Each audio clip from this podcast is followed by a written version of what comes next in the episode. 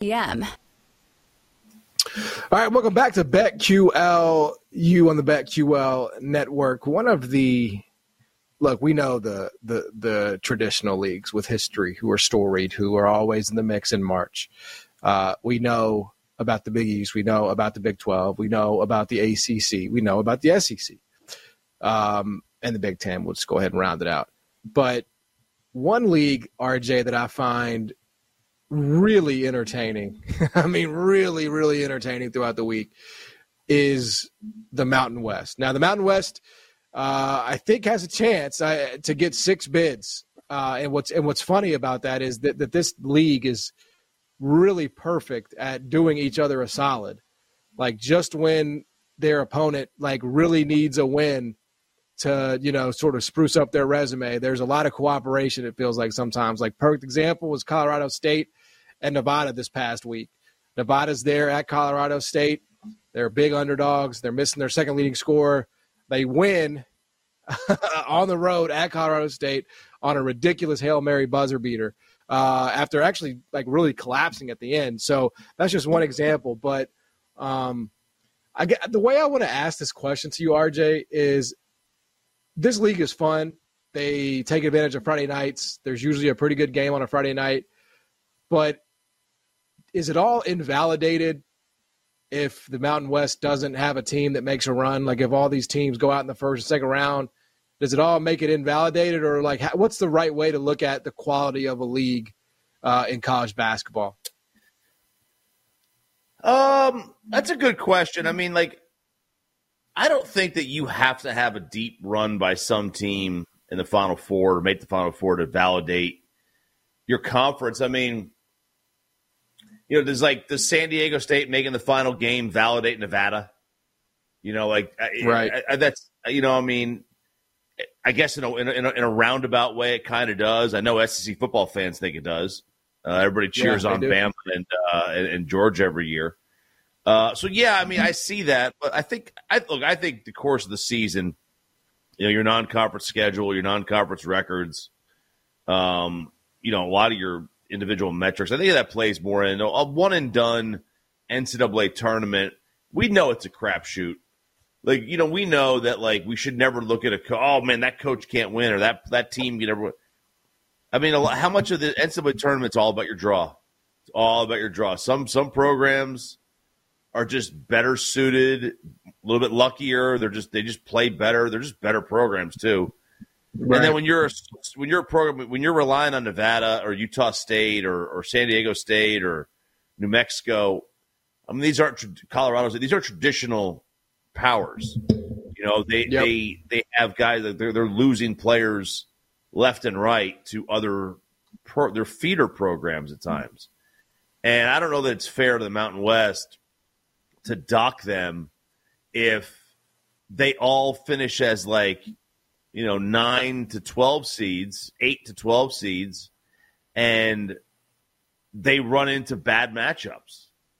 I mean, if they just run into bad matchup, like, what are you going to do? Like, you just tip your cap, move on. Like, you lost the game to a better team. Like, I don't think it invalidates it if they don't have a deep run. I mean, ask me that same question on March 18th after the brackets come out on that Sunday. No, yeah, I agree. I mean, look, I think it's. You're talking about a 6-game sample. And I think it's also okay to enjoy a league and have fun with a league, you know, without having to inject some crazy, you know. Yeah. Like, I mean, it just that's the nature of the tournament. It just is. And so I don't really think, like, there is validation one way or the other. I think, like you said, I think there's validation of a team. I think there's validation of a, you know, but I don't think there's – like San Diego State made the championship game last year. We weren't talking about, you know, oh, the Mountain West, man, damn, what a league that was. You know, it's just, and you will hear that, though. I mean, just, you will hear if they flame out, you will hear that the Mountain West is unserious. But that's probably just par for the course at this point. And look, I don't think there's any contender in it. I mean, I don't. realistically speaking. I don't think San Diego State has enough offense. Utah State, I just don't take seriously. Colorado State, to me, I will be looking to fade them first round. I think there's a real chance the 11 seed, if they are, or excuse me, the 10 seed, if they are a 7, I think there's a real chance the 10 is favored. Boise State, I actually like because they are older, but, you know, I don't know if the firepower is there, and I don't know if they can guard. They always seem to have trouble with teams that are super athletic. And then Nevada and New Mexico are just, like, to me, they're teams that are good at home. And you take them away from that environment. And that's the funny thing about the Mountain West. Like, they're all kind of the same. Every team's the same damn team. You know, it's like they're all really great at home. And you take them away from home, and they kind of shrink. So, at any rate, I don't think there's a contender here. I wouldn't get involved with the future on any of these teams. In fact, I'd probably be looking, like I said, to fade some of them in the first round. But look, if you're the Mountain West, you're happy to get 6. If that's the way it goes, you are absolutely happy to get 6 in the NCAA tournament. All right, go ahead if you have a point on that. I think getting the amount of teams you get far more validates the conference than the runs those teams go on. Right. In the tournament, right. I mean, you know, the selection can be subjective, but that's their job, is to pick the best teams. I know it's imperfect, but, you know, I never thought that what the team does in the tournament means, they got in over this team that got snubbed and they shouldn't have. I don't know that it validates it. I think just getting in validates the conference. Yeah, no, I think that's well said. That's well said. All right, I do want to hit some news because we are a college football show as well. That I know we're going to 12, but it feels like we're about to. That's going to be a brief stop, right, RJ? Like, the question is, where does it stop? Where does college football playoff expansion stop? I don't know where it stops, man. Obviously, it doesn't stop at a 12 because we haven't even done a 12-team playoff. You're exactly right. And they're already talking about expanding it.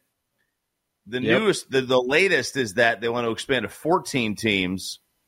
You have 3 automatic qualifiers. You know, the SEC will be guaranteed 3 teams. The Big Ten guaranteed 3 teams. The ACC guaranteed 2. The Big 12 guaranteed 2. The Group of 5 guaranteed 1. And then 3 at-large bids. And like I hate having a set number on it. I don't like divisions in sports. Like, geography should not play a role in who makes the postseason. Just because, like, I don't think geography should have anything to do with it. If the 12 or 14 best teams are in the Big Ten, then that's who should be in the tournament. Not, well, you know, the SEC's got to have 3 and the Big 12's got to. No, the 14 best are in the SEC. Like, that, I'm sorry. Like, you know, play better. And I love, and I don't want this to be a charity case either. Like, what if the best Group of 5 is like the 30th ranked team? Like, should they get in over the 14th? I don't think so. Like, I'm sorry. Like, Tulane, you were in the SEC. You had your chance. You left on your own. You know, like, I don't know. Where does it stop? 16, 64? What's the FBS tournament? Exactly. Like, I just, and I know we you know, I wished we had fans of the sport in charge, as opposed to people that are just driven by more dollars, because I feel like if we did, there would be a balance somehow. And we're not even concerned with that at this point for either of those sports. No, we're not. It's about money. It's just about money. But does it make, like, again, you know, we had this problem, you know, before the NIL and the transfer portal. Like, every Final Four game was 2 touchdowns or more, like 17 points. And then we get the portal in there and everything kind of, you know, becomes a little bit more competitive. Well, after a while, aren't we going to go back? You know, let's just say they go to 16 teams, no buys. Mm-hmm. They're all at neutral sites. I mean, that's just the NFL, man. It's the NFL with lesser athletes. That's all it is. I don't know that I want to see that. I think there needs to be you are absolutely going to lose the regular season. Absolutely. Right. The reason that everybody watches college football on a Saturday is because if you missed the OU-Texas game, you may have missed the chance of the last meaningful game your team played all year, because the loser of that game is probably out. Well, that's not going to be the case anymore. Yeah, man. I'm glad for my AAC brethren that there's at least a spot for the group of five, but I agree with you. It's like, and in college basketball is going to run into the same thing. You just devalue things. If you're going to let 80 teams in the NCAA tournament or whatever it is, 96 teams, like, why are we playing a regular season, man? For what? Yeah. I mean, let's do a 3-week season. Let's do a 3-week season or a month-long season, and then we'll seed it based on that. And here's what you could do. You just cut out non-conference. And again, like, they won't have because of the revenue, but it's like you're playing these games for no reason. Like a whole ass third of the country is getting in the tournament at 96 basically. So yeah, and with football, it's like if you let 14 in or however many in, there's only going to be 4 or 5 real contenders as always anyway.